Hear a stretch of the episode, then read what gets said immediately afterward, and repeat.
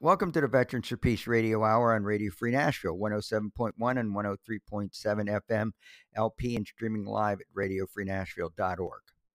It's kind of, I mean, new Cold War with China was a bipartisan election issue in an election where there were no, no one agreed on anything, right? We were told that these were the two most different candidates in the history, that your very future was on the line on every single issue. And that was maybe true on a few, but on, on China policy, the Democrats were as in. I mean, they they were trying to out hawk each other on China.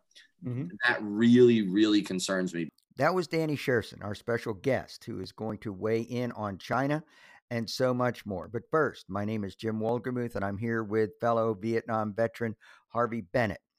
Veterans for Peace is an international organization of military veterans and allies whose collective efforts are to build a culture of peace, humanity, equality, and justice. Just go to veteransforpeace.org for more information.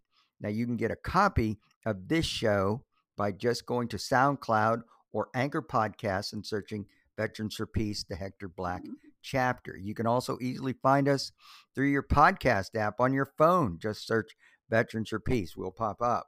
All right, the Veterans for Peace Radio Hour and Radio Free Nashville are supported in part by the Green Party of Tennessee, bringing some common sense into the bipolar world of American politics. Just go to greenpartyoftennessee.org. Okay, on the show last week, we remembered the Winter Soldier investigations, and we played a portion of that webinar hosted by Veterans for Peace. That was on March 12th.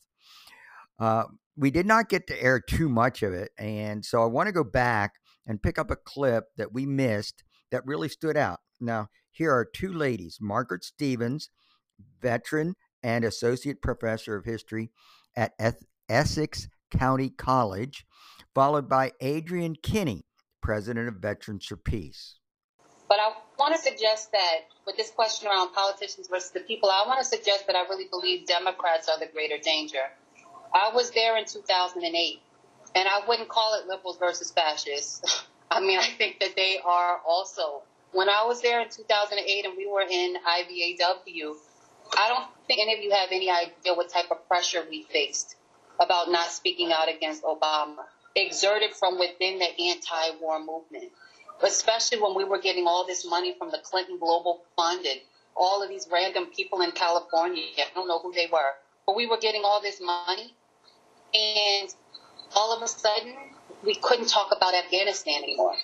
And so I just want to be very clear that I don't think that somehow being the loyal opposition or, you know, maybe not speaking out because Kamala's there or Joe and they're not as bad as Trump. I don't think that's true. I really want to say, especially in the context of the anti-war movement, I feel like these Democrats are the greater danger. Definitely um, hugely problematic because a Democrat gets into office and then all of the people who should be standing up and holding our government accountable and demanding change for peace and social justice, they just, they go silent. Radio silence. Obama continued most of Bush's programs and policies. In fact, he perfected them. And Democrats were silent. That came shortly on the heels of Biden's bombing of Syria on February 25th. Then we heard this from Antony Blinken. We're united uh, in the vision of a free and open Indo Pacific region where countries follow the rules, cooperate whenever they can, and resolve their differences peacefully. And in particular, we will push back if necessary when China uses coercion or aggression to get its way. Then this from Secretary of Defense Lloyd Austin. I know Japan shares our concerns with China's destabilizing actions. And then back to Blinken to the Chinese. I have to tell you, what I'm hearing is very different from what you described. Uh, I'm hearing deep satisfaction that the United States is back, that we're re engaged with our allies and partners. I'm also hearing deep concern about some of the actions your government is taking. So today we want to talk about this saber rattling with China and other parts of the Biden foreign policy. And so we have special guest Danny Sjursen. Danny was recommended to me by Executive Director Garett Reppenhagen of Veterans for Peace. So Danny is a retired U.S. Army officer, contributing editor at antiwar.com, Senior Fellow at the Center for International Policy, and Director of the Eisenhower Media Network.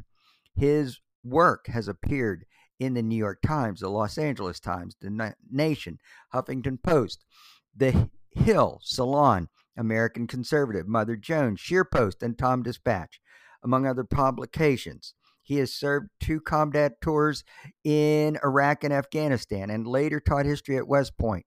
He's the author of two books a memoir and a critical analysis of the Iraq War. First, Ghost Riders of Baghdad, Soldiers, Civilians, and the Myth of the Surge. And then, Patriotic Dissent America in the Age of Endless War. Along with fellow veteran Chris Henri Henriksen, he co hosts the podcast Fortress on a Hill. You can follow him on, on Twitter at Skeptical Vet and his website, Skeptical Vet, skepticalvet.com. Uh, Danny, thanks for joining us. Um, we're honored to have you with us. I know you've written extensively about your involvement and your experience in the Middle East, and you did serve right in the belly of that beast. But before we get to that, um, we want to know what you see from the Biden administration, and can you weigh in on our recent statements and confrontations with China? Well, absolutely. Thanks for having me. And, you know, a lot of these things are related. And so often there's this, you know, thing that happens in the media, especially in the establishment media, where everything is discrete. Like foreign policy is is done regionally, and we only, you know, we talk about the Pacific as though it doesn't touch other things, right? But you'd mentioned India earlier, which I'll say something about a little bit later. And you know, India is a big is a big part of this. Our, our idea that we can use them as a balancer, and you know that kind of is that connects right back into the you know Afghanistan, eastern part of the Middle East region, and so U.S. policy in general, its its uh, its obscenities and its absurdities, usually uh, has more connectiveness than sort of discrete regional varieties, but sometimes the first overseas trip of you know different administrations whether it's the president or the secretary of state um, their early trips send a signal.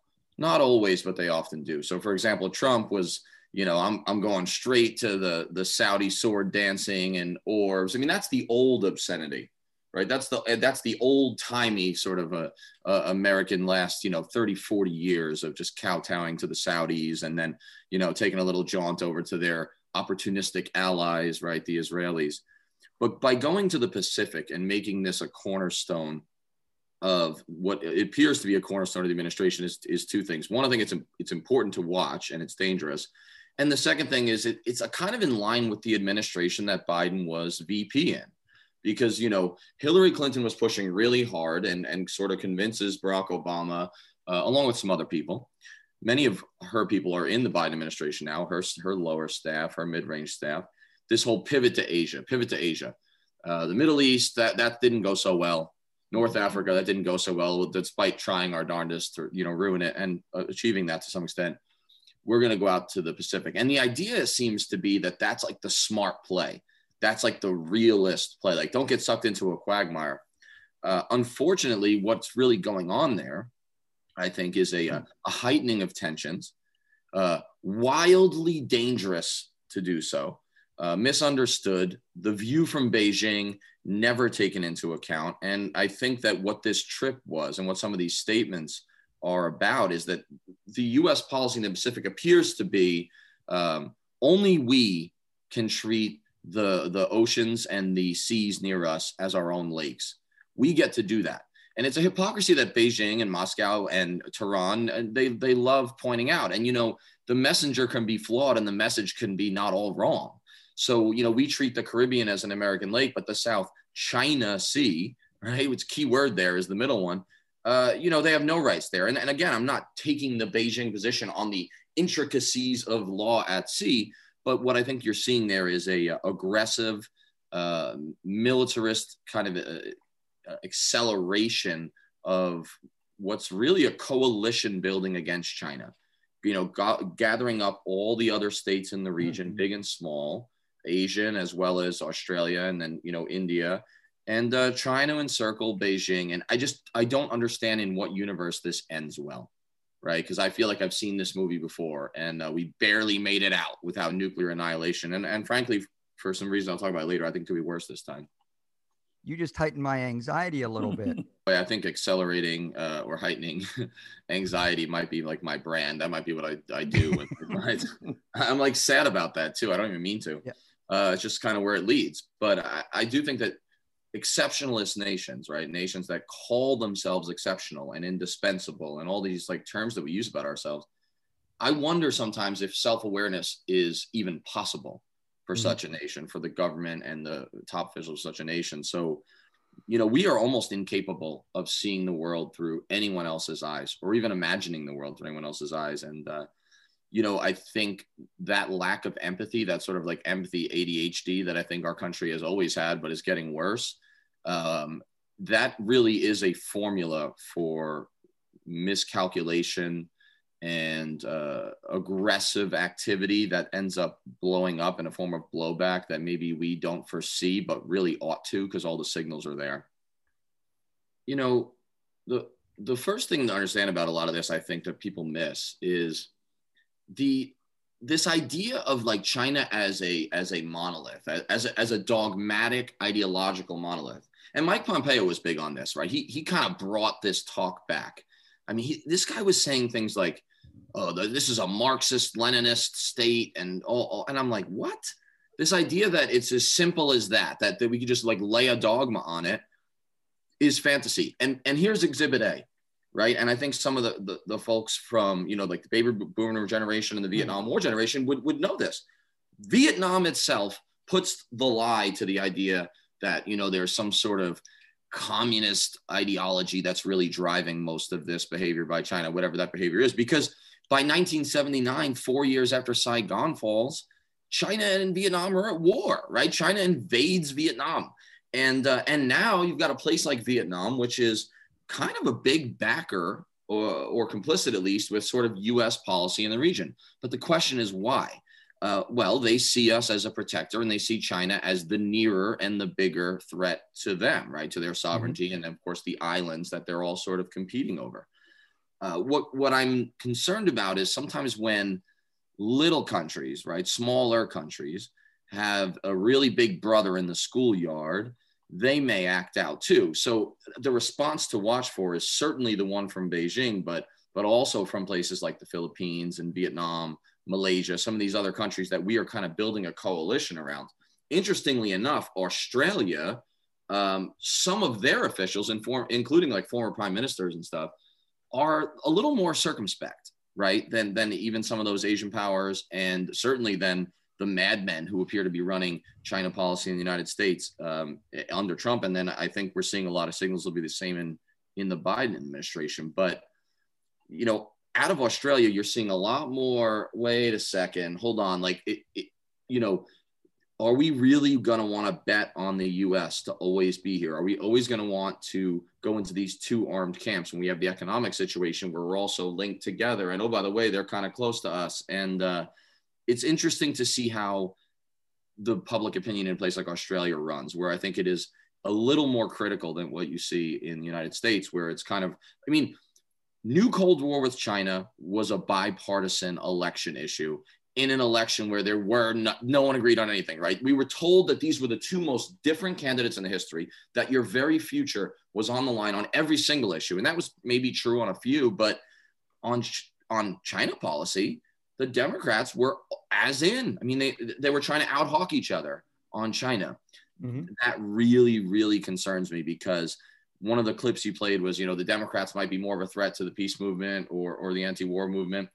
And you know, I mean, there's something to that, um, and that's not a compliment to the Republican Party, which is a cult like party that is dead to me, right? I mean, I don't, we don't need to talk about that in many cases. I mean, they're just so far off the rails, but the Democrats will tell you that they're better, right? It's really important to them that, that, that you believe they're more decent.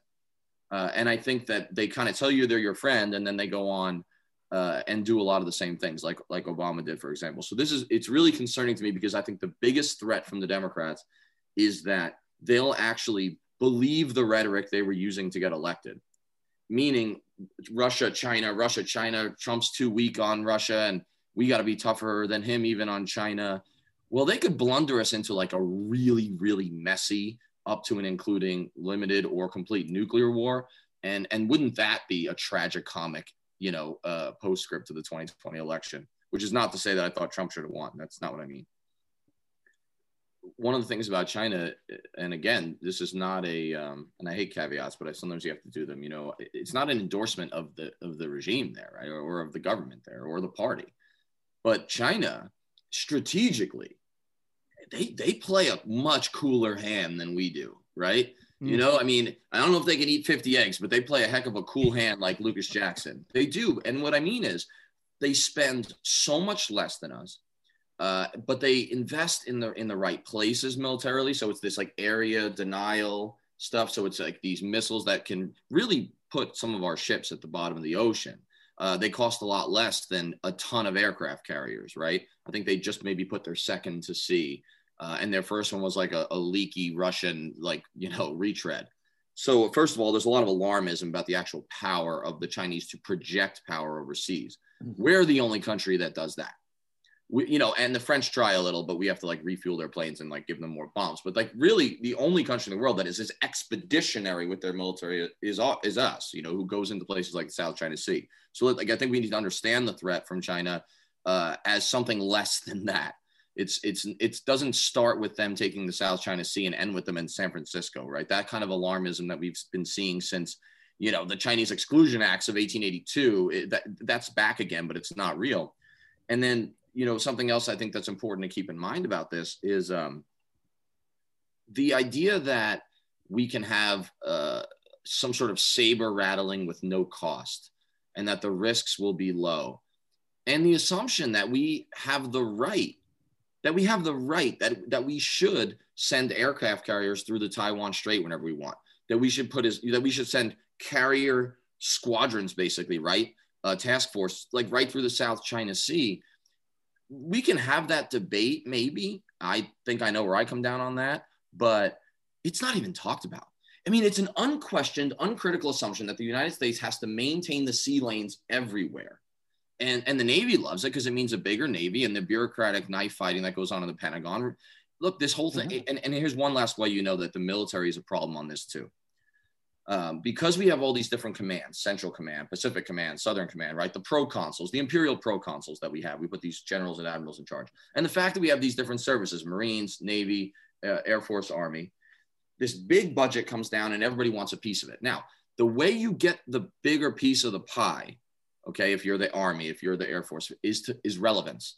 Relevance. They have to demonstrate relevance. In fact even as like a captain and a major that word was thrown around in the military. They love that buzzword. Oh we got to stay relevant. Meaning if necessary we have to cook up threats. We have to exaggerate uh, maybe fabricate but definitely exaggerate like threats in our region or that are relevant to our service in order to get a bigger piece of the pie. The army does not like traditionally pacific focuses because it's largely been the assumption, somewhat correctly, that there's not a big role for the army in like the islands and and you know it goes back to like the the Rob Reiner, like the Princess Bride, right? Like you know the, the you know never fight a Sicilian when death is on the line, and never fight a land war in in, in Asia, right? That was like the two rules he says. Exactly. Uh, but the army wrote like, a, and Andrew Bacevich wrote a really good article on this.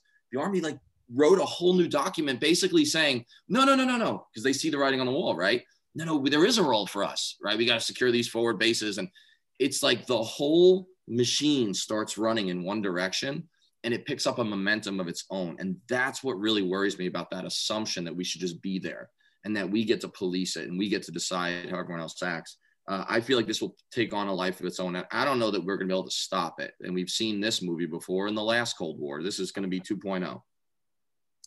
So it's my my uh, default response to all this stuff is always uh, Raytheon's in charge. You know, I, am not a believer that everything is straight economic determinism.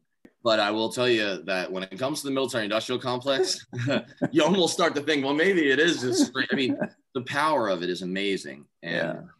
and it influences all kinds of things, right? So you got yeah. the Afghanistan study group that says, oh no, we have to stay in Afghanistan. But if you look at who's on that, like the dozen people that were members, I mean, they're all tied right into these. It, you know, some of them pretty directly, some of them, you know, you know, two degrees from Kevin Bacon or whatever, but they're involved with the military industrial complex. yeah. But I've always said this too. The the big companies, the big merchants of death, which is what we should start calling them again, like in the 1930s, the big gun runners in in American military industrial complex prefer great power conflict and even cold wars mm-hmm. uh, usually to the smaller sort of like brush fire anti-terror wars because those are brutal and they kill hundreds of thousands of foreigners and uh, even sometimes thousands of Americans. And there's a lot of opportunity to sell the Saudis and the Israeli stuff. But the real prize, the mm-hmm. real money is in cold wars. And if mm-hmm. they get a little mm-hmm. hot, that's nice too. But that's the real money because the Navy is, and the Air Force are more expensive, right? Yeah. They just are like big ticket items. Um, arms races, that's what they want. That's like sweeps week for the military. Right. If we could have an arms race with the Chinese. And the great thing about the Biden administration and I mean, Trump wasn't great on any of these things either. But the great thing about a potential Biden or Democratic administration is for the military industrial complex, you might well get a two track, two theater arms race because you may have like the Russia exaggeration of that threat and then also the China saber rattling. So, you know, Cold War 2.0, you know, might go back to the early days of the first Cold War before the split between the Soviets and the Chinese was recognized, you know, in the late 60s and early 70s. And you might get a two track, two theater, divide the globe in half, arms race Cold War. Man, that'll be a boon for the yachts. And then when the seas rise and everyone else, uh, you know, is drowning in Bangladesh and along the coast eventually of the United States, then you know the, the, the Raytheon CEOs will be on their yachts floating around and and, and living off the uh, the profits. And I'm and I'm being tongue in cheek in a macabre way, but it's real. It's a real thing that we have to keep in mind. Yeah, because we're spending money there when we should be spending, like you're saying, on uh, on addressing issues like the climate. And so, and and I, I guess uh, that is directly tied into. I, I, I understand we've got a hundred billion dollars on the table for uh, some sort of nuclear upgrade. I think it was originally billed as like a trillion dollar nuclear modernization slash upgrade uh, of the existing system and that was an Obama administration yeah. start, mm-hmm. and, and that's important, right? I think that's instructive. That's absurd in a lot of ways. I mean, we are facing a situation where the only two existential, really, really existential threats to the United States and the world are climate catastrophe and nuclear catastrophe that's probably brought on by some sort of saber rattling misunderstanding. This this almost happened several times in the Cold War, right? Where like mm-hmm. some brave Russian colonel or sub captain like decided not to end the world, you know, like defied orders and then had his career ruined afterwards, oftentimes because they weren't so great in Moscow either. But those are the two existential threats climate catastrophe and nuclear catastrophe, nuclear war. We, in order to stop those two things from happening and have the species go on, right, to make sure that people continue to have grandchildren, right, which not a guarantee for, for a younger generation, is some sort of cooperation. It doesn't mean everyone has to like each other, but have to you know coexist and work together to, to, to make sure those two things don't happen to try to stop those two existential threats. But instead we have this cold war armed camp mentality that's like early reagan era nostalgia but it's absurd. It's absurd and it, it doesn't fit. And so to take a trillion dollars and throw it into the machine that could be one of those two existential threats is is a hmm. suicidal level of dissonance. It's a societal, suicidal cognitive dissonance. And it's paid for by the ad agencies over at the military industrial complex and the congressmen that they have in their pocket. And and and this is this is not hyperbole. I mean, this is really serious stuff. And you know, the people are distracted and for good reason. I mean, life is hard and paychecks are, are rough and all that, but uh, this is really serious. And uh, and I think that the uncritical nature with which this just like glides through the media and, and lack of public debate is itself the story in many cases. And again, I think the media is failing us abjectly on all this. and it makes sense that they would to a certain yeah. extent. Uh, yeah. Who owns them, right? There's like what right. company sure that uh, that are yeah. doing this. And look, one of the ways that they they don't even have to put people in jail to control the narrative. I mean, they'll do that too, yeah. but like you know, the government doesn't even really need to do that. I mean, if it wants to control narrative, I mean, Orwell saw this. He wrote about this in like his lesser known essays and stuff. It's what they do is they, as a discipline, they control who gets on the shows and who gets published. That mm-hmm. itself is a discipline. So you don't have to say, you know, no, we're not publishing those kind of people and we're going to, you know, suppress them and silence them. You just don't get invited on the shows anymore. Yeah. When you step out of line, you don't get an analyst job, right? I mean, they won't even bring you on as like, you know, Hannity and Colmes or like crossfire style debate anymore. Now they put two people who basically agree, like arguing with each other about minutia. It's like who can out hawk who, but we're all hawks. I mean, look, we're all friends here. Uh, so these dissenting voices don't even really get invited in which controls the narrative. And well, if the, the conglomerates that own these corporations, that own these media shows, don't even usually, it's the same kind of thing. They don't even have to tell Rachel Maddow exactly. I'm, I suspect they don't always have to be like, hey, Rachel, make sure you do this. Instinctually, when your you know salary depends on something, it's really hard to convince a man of something else, right? I think uh, Upton Sinclair said that. So your your mind is always on the bosses and you know how they feel and so you kind of self a censor and that's what orwell talked about like a long time ago in the 40s mm-hmm. and the 50s he said right. self censorship by mm-hmm. polite liberals basically is what he said will be the will be the end of us and will be the end of the free press and i think we're, we've watched that play out now haven't we yeah if we're not there already we are um, we're we're very close but I, this is a question I, I've never heard anybody even ask. And I was just thinking about it. I mean, the people in Germany are not stupid. The people in France are not stupid. The people in Japan are not stupid. You know, there's these other countries that are not stupid.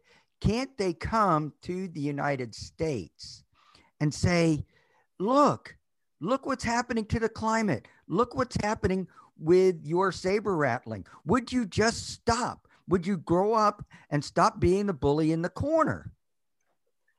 I've wondered that myself, you know, a number of times. And I need to dig further into sort of the internal political dynamics in some of these countries. I know enough to be dangerous, but it does seem that the Europeans are kind of like the adults in the room to the extent that any exist at all on a lot of issues, right? Healthcare and just like there's a lot of things that we're just we seem like almost like backwards, like like we're barely out of the jungle in the United States on certain policies, right? Mm-hmm. But like we're we're operating the lizard brain, and maybe the Europeans are marginally better on a number of these things, but they're also sort of tempered by the you know their sense, at least I think it's a delusion as well.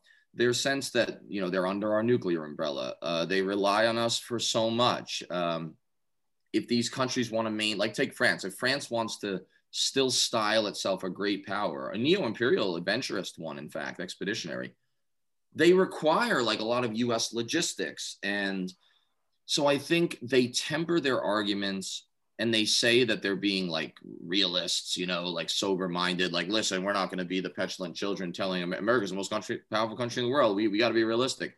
But really, what it is, I think a lot of times is a sense of opportunism. You know, they feel like oh we, we need the united states for this or that. And you know they provide us so much safety and and they're scared of russia too. And a lot of that is exaggerated in their societies. Now they may not be as bad as us. And i think their people are even more rational in many cases or relatively. But some of their leaders are still stuck in like this atlanticist mindset of we need to look westward to america. And uh, i mean they're going to ride that mistaken assumption to extinction along with us if they're not careful. Well, exactly. And, you know, and of course, we should be looking at the UN, and many of the countries in the UN have actually taken some, uh, some, some decent votes. Is there any way that the UN could assert more power or do something, in your opinion? you know the the UN is a, is a tricky beast. I mean, I I like the idea of uh, internationally minded organizations as an alternative to this you know armed camp nationalism that we're seeing on the rise, like this insular. Um, it becomes militarist chauvinist nationalism that we're seeing in places like Brazil on the rise and India, which will, is important with the China thing. Um, but at the same time, you know, the UN does get a, a lot of funding from the United States. Um, look at where the headquarters is. Uh, it's um, I, it would be difficult for the UN to pick up more steam and force uh, if if large countries didn't support that, right? So in other words, if they if if, if the big powers don't want to give up their special status, especially those Security Council members, right? Mm-hmm. The five permanent members Security Council. I mean, remembering that the UN is like a time capsule of the power situation in 1945. Is that really still relevant? I mean, is that you know, it, it, is the are the UK and France really that do they should they be there? You know that no that even at the time you could raise the question whether France should have been there. So right. it's like a time capsule of a time capsule, but unless the large country is willing to give up some of their autonomy or you know power or control over overseas and international affairs it's going to be really difficult for the un to be much more than like partly a popularity contest. Now it, it is more than that. I'm not meaning to demean it. It, it does good work but uh, i don't i don't think there's a lot of uh, desire right? There's not a lot of sort of like political capital uh, in the united states in washington at least and in a lot of these other capitals to kind of give away some power. I mean that's one of the problems with lead, you know, uh, power in general or leadership in general is like very rarely do folks like pull a Washington or something, you know, and like give back some power or step mm-hmm. down or step back. And, uh, and that, that concerns me greatly. I mean, the United States thumbs its nose at international law, at indictments, at even investigations by like the, you know, the, the criminal courts and stuff like the ICC. It's like Trump was terrible on that. That was one thing he really was awful on, like, you know, uniquely awful to a certain extent but all American presidents, they thumb their we thumb our nose at international organizations. Like they only are allowed to exist and have as much power as we give them, so long as they don't look at us, you know, or, or Israel. We don't really like when they look at Israel either.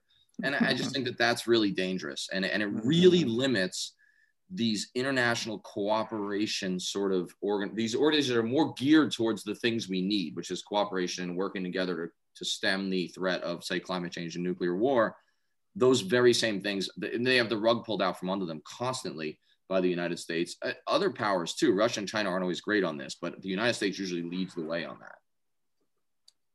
Well, there are, seems like there would be some opportunities to counter this outright uh, hostility that we're engaged in right now with China, just uh, around issues like uh, climate change, which we have to somehow have a cooperative relationship with China to make progress on that.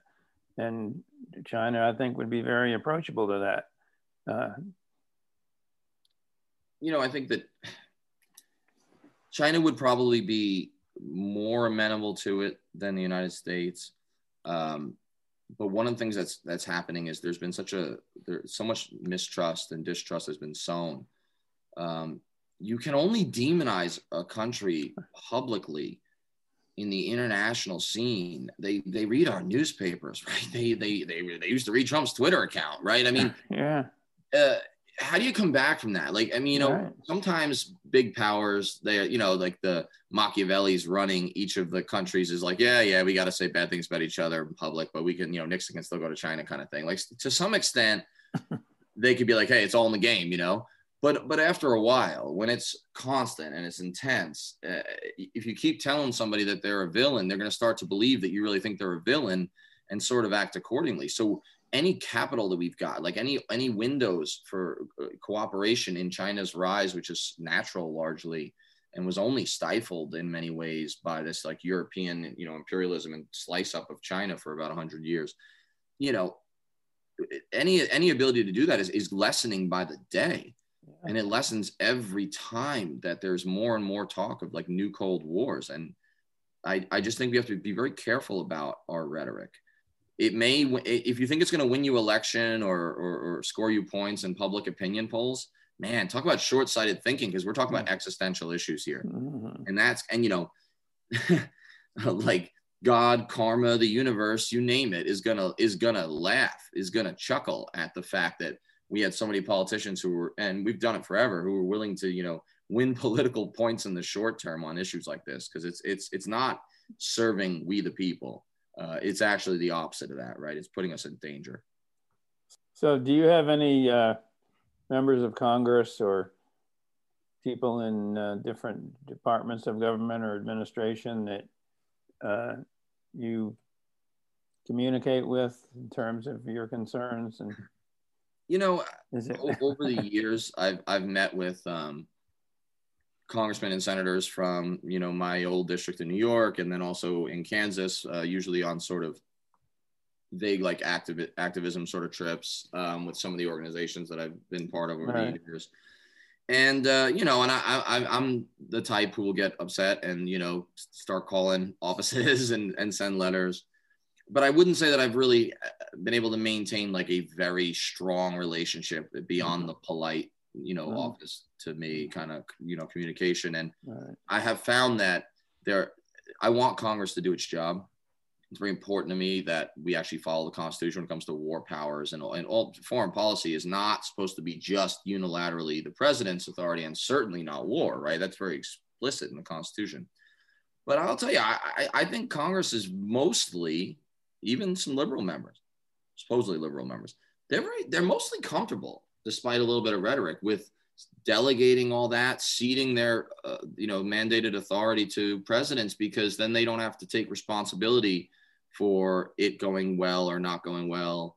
And they're almost just there. I think Congress is perfectly happy for the most part, whatever they say.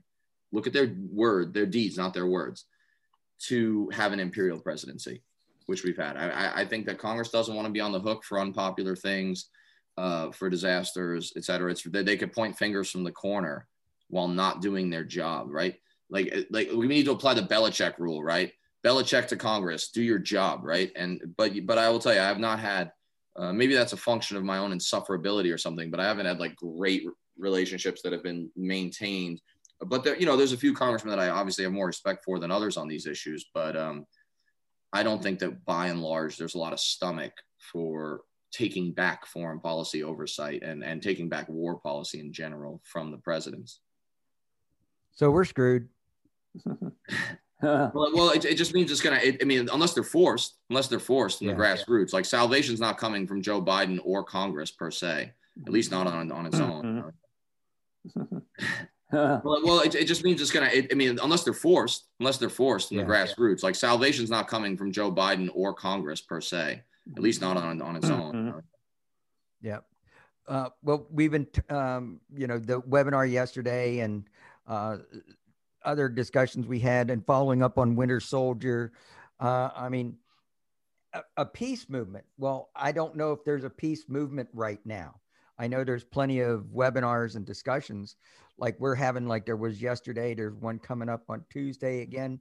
Um, there's plenty of discussions, uh, but those discussions don't really move the needle. No, I mean absolutely. Um, they they they tend not to. I mean that's that's the the sad truth of it is you know because because we have such a unilateral sort of presidential foreign policy making because despite all the talk of how different Democrats and Republicans are, when it comes to the issues of war and peace, or at least the issues of like America has to be an expeditionary power and all this stuff, there's a lot more agreement once you get to the ocean's you know uh, shoreline than, than than people assume. And uh, you know that's that that that does worry me and I, I, don't mean to just be fatalistic but i think we have to live in the world as it is if we're going to really try to speak up mm-hmm. on these issues and come up with alternatives you know as a as a, a writer and a vague thinker i'm obviously much better at pointing out problems than crafting solutions. And I think we should be honest about our strengths and weaknesses. But at the same time, and part of it is because the solutions are really hard. I mean, it, it's it's unclear to know how to organize, for example, an anti a, a really strong anti-war movement again. In the and I'm not necessarily calling for bringing it back, but in the absence of a draft, in the absence of a war ta- tax, in, in a, in a situation where the technology and the strategy, especially when the Democrats are in charge to some extent, is towards war as invisible abstraction at least for us, for our people, tech savvy, proxies, you know, um, drones and advisors. Like we've come up with all these ways to kind of make war abstract. Mm-hmm. And, Contractors. And really, yeah. And it really, really does pull the life mm-hmm. out of many citizens' mm-hmm. ability to even follow what's going on. And the media is complicit in that. Uh, or to care a whole lot. And I, and I don't mean that as self righteously or as accusatory as it sounds, but th- these are important issues. And folks, like I had said yesterday at one point, you know, have to like continue to realize and, and be educated mm-hmm. that that war and militarism is a kitchen table issue. you know, in the trade-offs, in the blowback in terms of civil liberties and militarization of like police and stuff like that. I have to understand that these are really linked things, and uh, and and it's it's hard to watch sometimes, and feel like, man, wow, there are there aren't hundreds of thousands of people in the streets for the newest obscenity in American foreign policy, which might even include shattering a nation, you know, or or or, or you know, invading and occupying a place, or or just just a war going on long enough. I mean my last point on this, and I, and I am being a little insufferable here and exasperating probably, but I think it's important. When, hopefully not, but most likely when, uh, when, when Biden maintains troops in Afghanistan, for example, and then when the Taliban decides, oh yeah, well now you're it's open season on Americans again, and when they manage, and I hope I really hope it's not when, but if and when they manage to kill a soldier, probably some advisor's driver who was born after 9 11 millions of Americans should be in the street that minute that news breaks. And I, it's such a dangerous thing to say shoulds, but I feel like in a functioning society, like society, right, or political system, there would be this sense that that is grotesque. Like th- this war that's been unpopular for so long that even the 73% of the veterans of it are against it. Um, that someone, you know, born after 9 11, that's just mm-hmm. a symbolic thing, but it's an important one. When that happens, uh, and, and it may very well, I don't know that we'll see the response that many of us probably are hoping for. And and then when we don't, that's when we have to come back in and kind of answer what you're what you were asking sort of or, or mentioning it. Then we got to look at the system that produces that, that produces a level of apathy, that produces a squelching of mm-hmm. foreign policy, anti-war movements, and then figure out what to do. Well, there's also what you brought up uh, during the webinar, uh, the manipulation of people through uh, framing our policies uh, in human rights terms, like women's rights in Afghanistan will completely go down the tubes if the Americans 2,500 troops leave. and you know, the fact that they do that to me says they feel like they have to do something to justify it. They don't have a rational thing, and this is something with a lot of emotional uh, impact. I remember, I don't know, it was probably 10 years ago or more when Time Magazine published this issue on, on the front was a woman with her nose cut off saying, What will happen if we leave Afghanistan? Right. Of course, the, yeah, the subtext, a lot of that is like, it's happening already, right? Because right, yeah, winning. Um, that's tough. I said yesterday, it's a tough thing to. Yeah the idea that American, first of all, the idea that uh, human humanitarian concerns is what drives U.S. war policy is is laughable. Yeah, it really is. That's not what. That's not why we go do this. If it was, then our investments would look a lot different, right? I mean, during the wars and and even before and and uh, when there is no war, like. We, don't fight in Africa, for example, where we've got like now at least 29 bases and soldiers all over the place stirring up trouble. And you know, we don't fight the root issues of like poverty and desertification and corruption in these governments. That's not where we invest our time and money. And we, we give money to Green Berets to give to war criminal, you know, security forces run by military coup artists. Like, so the idea that, that it was humanitarian concerns that were driving it is, is laughable. And then you know, I question the efficacy of force, so the efficacy of American intervention militarily to create the to, to, create positive outcomes. I haven't seen a whole lot of evidence of that in any mid or long term sense, at least. And um, it is it is fascinating to me to listen to war industry shills on groups, you know, on in like the Afghanistan study group and stuff like that. Then ramble on and on about women's rights and minority rights and all this, and I'm like your paycheck comes from either directly the merchants of death or through a think tank, laundered like drug money through a think tank. You're paid by Raytheon, a, a gun runners. And, and then you want to lecture the American people about how, see, it turns out we do need to use all those weapons in war because, but why? For women's rights. And it's, it's unrealistic that we can achieve that with military force. And it is wildly and, uh, and absurdly hypocritical for the people to use it as justification. But they're desperate, right? They're desperate. The people, American people aren't with this anymore. They're going to throw everything at the wall and see what sticks. Realism, strategy. They'll cook the books. They'll leak stuff from their CIA, you know, media employees, which mm-hmm. are their both, it seems. and, and then they'll be like, oh, and also uh, women, right? People care about women, right? Yes. What, what about that? You know, babies. You know, it, it's so desperate and it's so clear and obvious um, to anybody I think who's really, really following this and has a little bit of a historical backstory context to it, and and then that's and that's not always the case. How do we get all this to stop? Yeah. I, I mean, I hate to put you on the spot. yeah, say that again. I'm sorry. Say that again. Yeah. How, yeah. how do we, how do we stop? How, how, do we get it to stop? It to stop. I, I, don't know. Well, how do we get it to stop? Well, I mean, if I had if I had the uh, silver bullet answer to that, uh, I would I would think I would. You wouldn't be on our Zoom tonight. I would I would have probably used it, and I probably they probably would have found a way to get rid of me if I had the answer. Right? You know? That's probably right. And I, and I don't have enough ground game in the movement. I mean, in, yeah. in terms of you know, I mean, I'm I'm I'm new to yeah. that part, right? To the to yeah. the coalition building and the movement uh, dynamics. I'm a learner in that. I'm you know, when it comes mm-hmm. to some of the policy issues, I I think I have something to mm-hmm. say, but you know, what do I think about at night? Like when I'm just having weird, weird Denny thoughts, like, uh, how do you stop it? Wow. There's a lot of things we haven't tried, at least not in mass ways, or at least because there isn't enough of a mass movement behind it. It's like, if something is this absurd and this gruesome and, and off the rails as much American foreign policy and just war policy has been, it's like, I, part of me is like we just you just need to shut the like why are we you know sit down in the streets and shut systems down? Like I, maybe the mail doesn't need to run. I mean I don't know I guess it illegal? Am I going to go to jail for saying that? I mean I don't know. Like the point is like I'm talking about peaceful mm-hmm. sort of direct action in mass ways. Yeah disruption is pressure yeah. Mass disruption.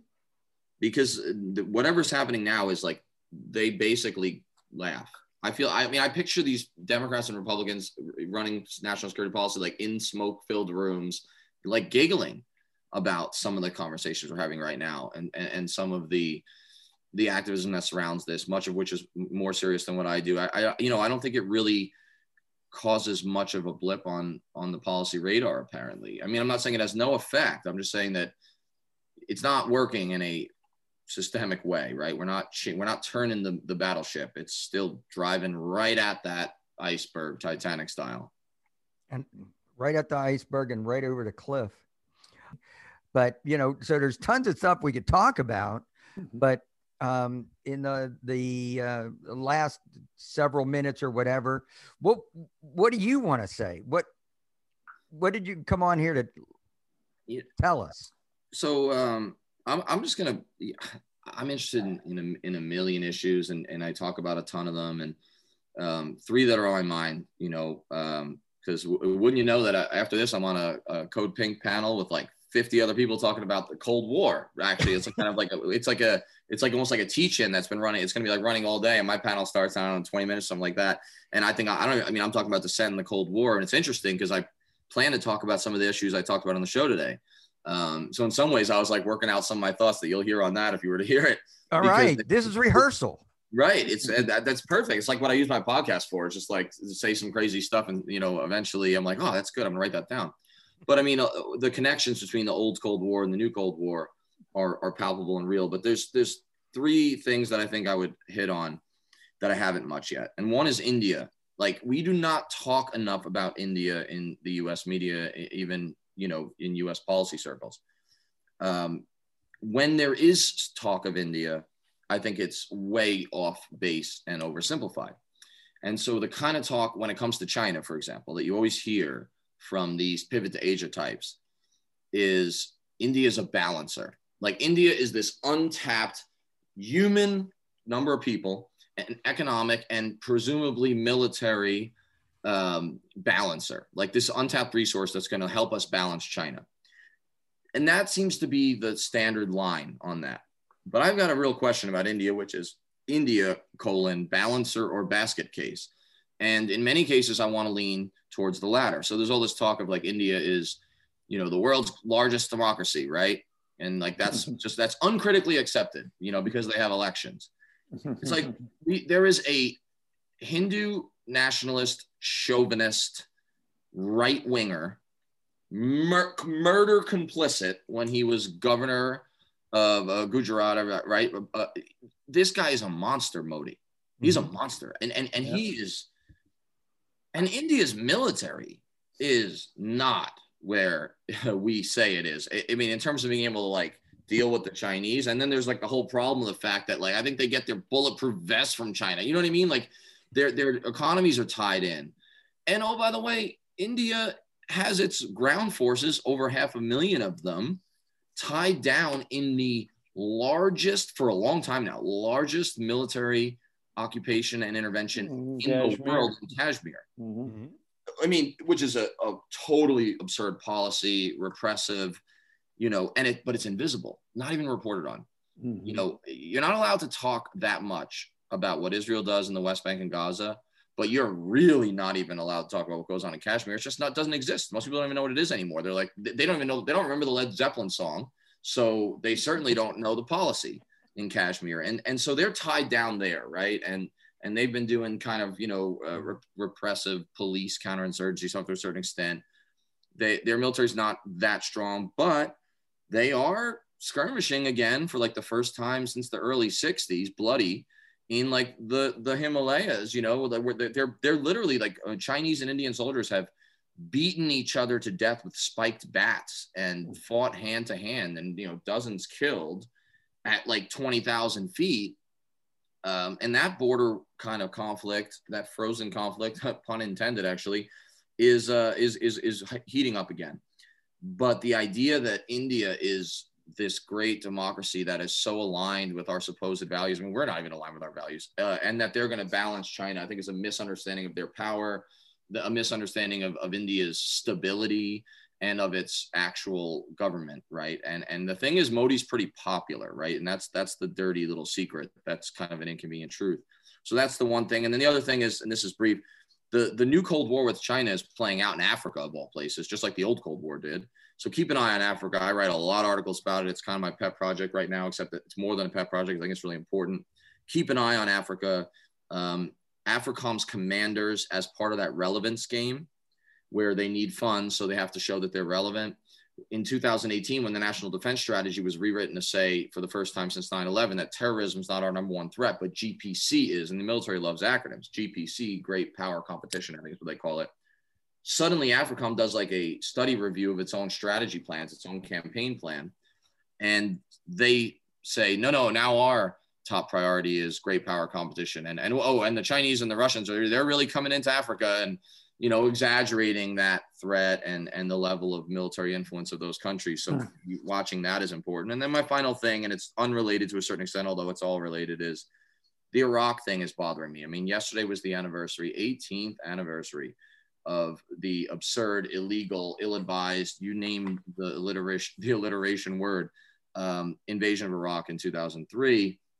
U.S. troops are still there. We saw Biden bomb Syria over the uh, rocket attacks that are just blatantly blamed on Iran without digging into how complicated that really is and the agency of the actually Iraqi militias. But I, I want I want people to keep an eye on Iraq too because you know, Afghanistan's big time in the news because Biden's got to make a call, and it looks like he's going to probably leave him there, but he's got to make a call on whether the troops come home on May 1st.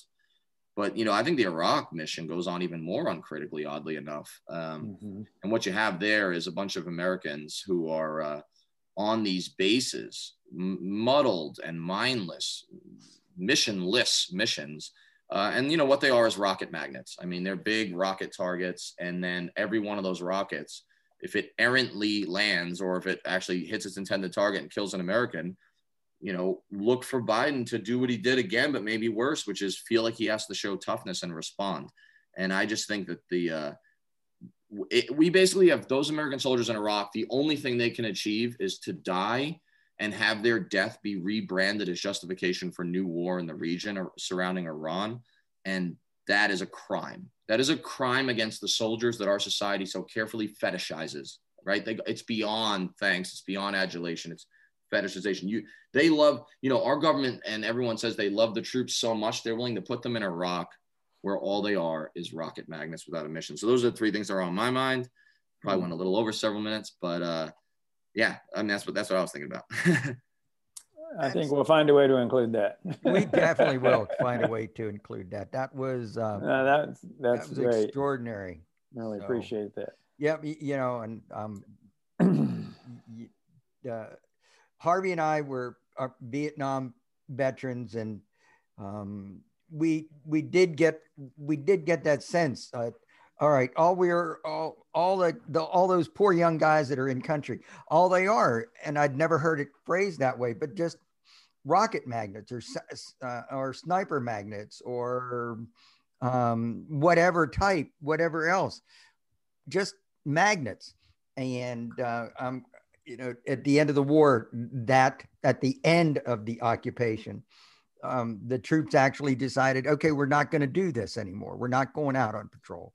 We're going to just sit and and stop. So, well, this has been extraordinary. Yeah, no, I mean, I appreciate this, and um, if you guys want to do it again, let me know. Or oh, great. oh do you have a favorite song that you want us to finish the show with? Oh boy, I mean, I I have a lot, but I mean, I really like "I Got a Name" by uh, Jim Croce, but uh, uh it's because I really like the whole like bit, you know, like uh, you know, they could change their minds, but they can't change me. You know, if it gets me, yeah. I'll go there proud. It's a little bit of like my insufferable. It's kind of my anthem, but I grew yeah. up on that. But I, but it's okay if you don't play that, it's fine. But that'd be great. I got a name by Jim Croce. Oh yeah, I love it. I always love that song. Yeah, told you, old soul. All right, gentlemen. Well, um, yeah, send me the link whenever it's up, and uh, I'll send you those, and we'll talk soon. All right, take care. Take care. Thanks, man. Danny. That was our extraordinary discussion with Danny Sjursen, and remember, you can follow him on Twitter at Skeptical Vet. Check out his website, skepticalvet.com. And remember, he manages the Eisenhower Media Network. Check that out too. Also, look for his books. The first one, Ghost Riders of Baghdad, Soldiers, Civilians, and the Myth of the Surge. And his second book, Patriotic Dissent America in the Age of Endless War. Remember, he also has a podcast in which he shares, he's co host with Chris Henri Henriksen, and that is called Fortress on a Hill. And Danny, if you're listening, I agree. Audrey Hepburn was the most beautiful woman to ever live. Okay. So, with that, as Danny requested, here is Jim Croce and I Have a Name. So, have a great week. Bye now. Hmm. Like the pine trees lining the winding road, I've got a name. I've got a name like the singing bird and the croaking toad. I've got a name, I've got a name. And I carry it with me like my daddy did. But I'm living the dream that he kept here. Moving me down the highway, rolling me down the highway moving ahead so life won't pass me by.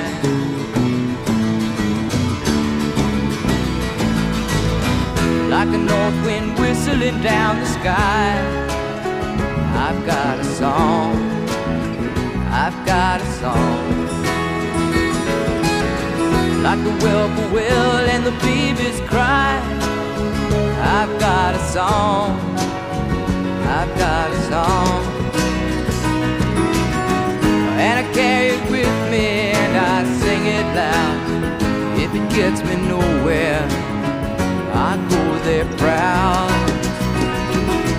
Moving me down the highway, rolling me down the highway, moving ahead so life won't pass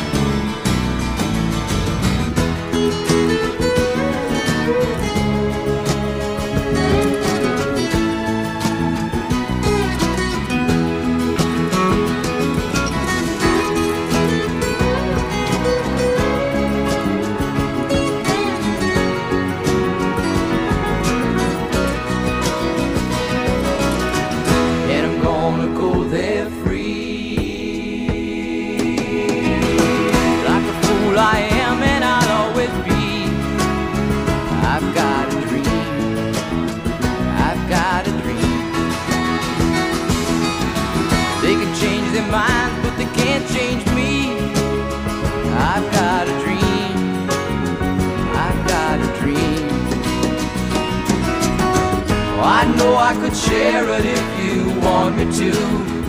If you're going my way, I'll go with you.